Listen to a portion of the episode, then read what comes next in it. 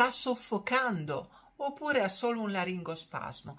Il laringospasmo è una situazione molto frequente in questo periodo di cambi di, spagione di primi virus respiratori, ma è una situazione che spaventa, innanzitutto perché succede di notte con bambini abbastanza piccoli, di solito dall'1 ai 5 anni.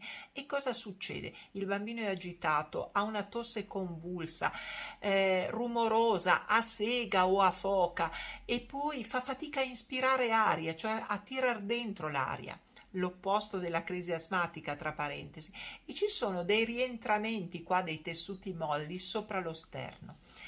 Questa è una situazione dovuta a un'iperreattività della mucosa della laringe a qualche virus respiratorio delle altre vie.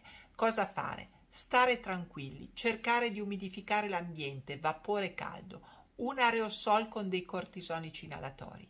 E, e siccome può ripetersi, sentite il vostro Stai ascoltando Pedialore di Pediatalk. Cercaci sui social o vai su pediatalk.it.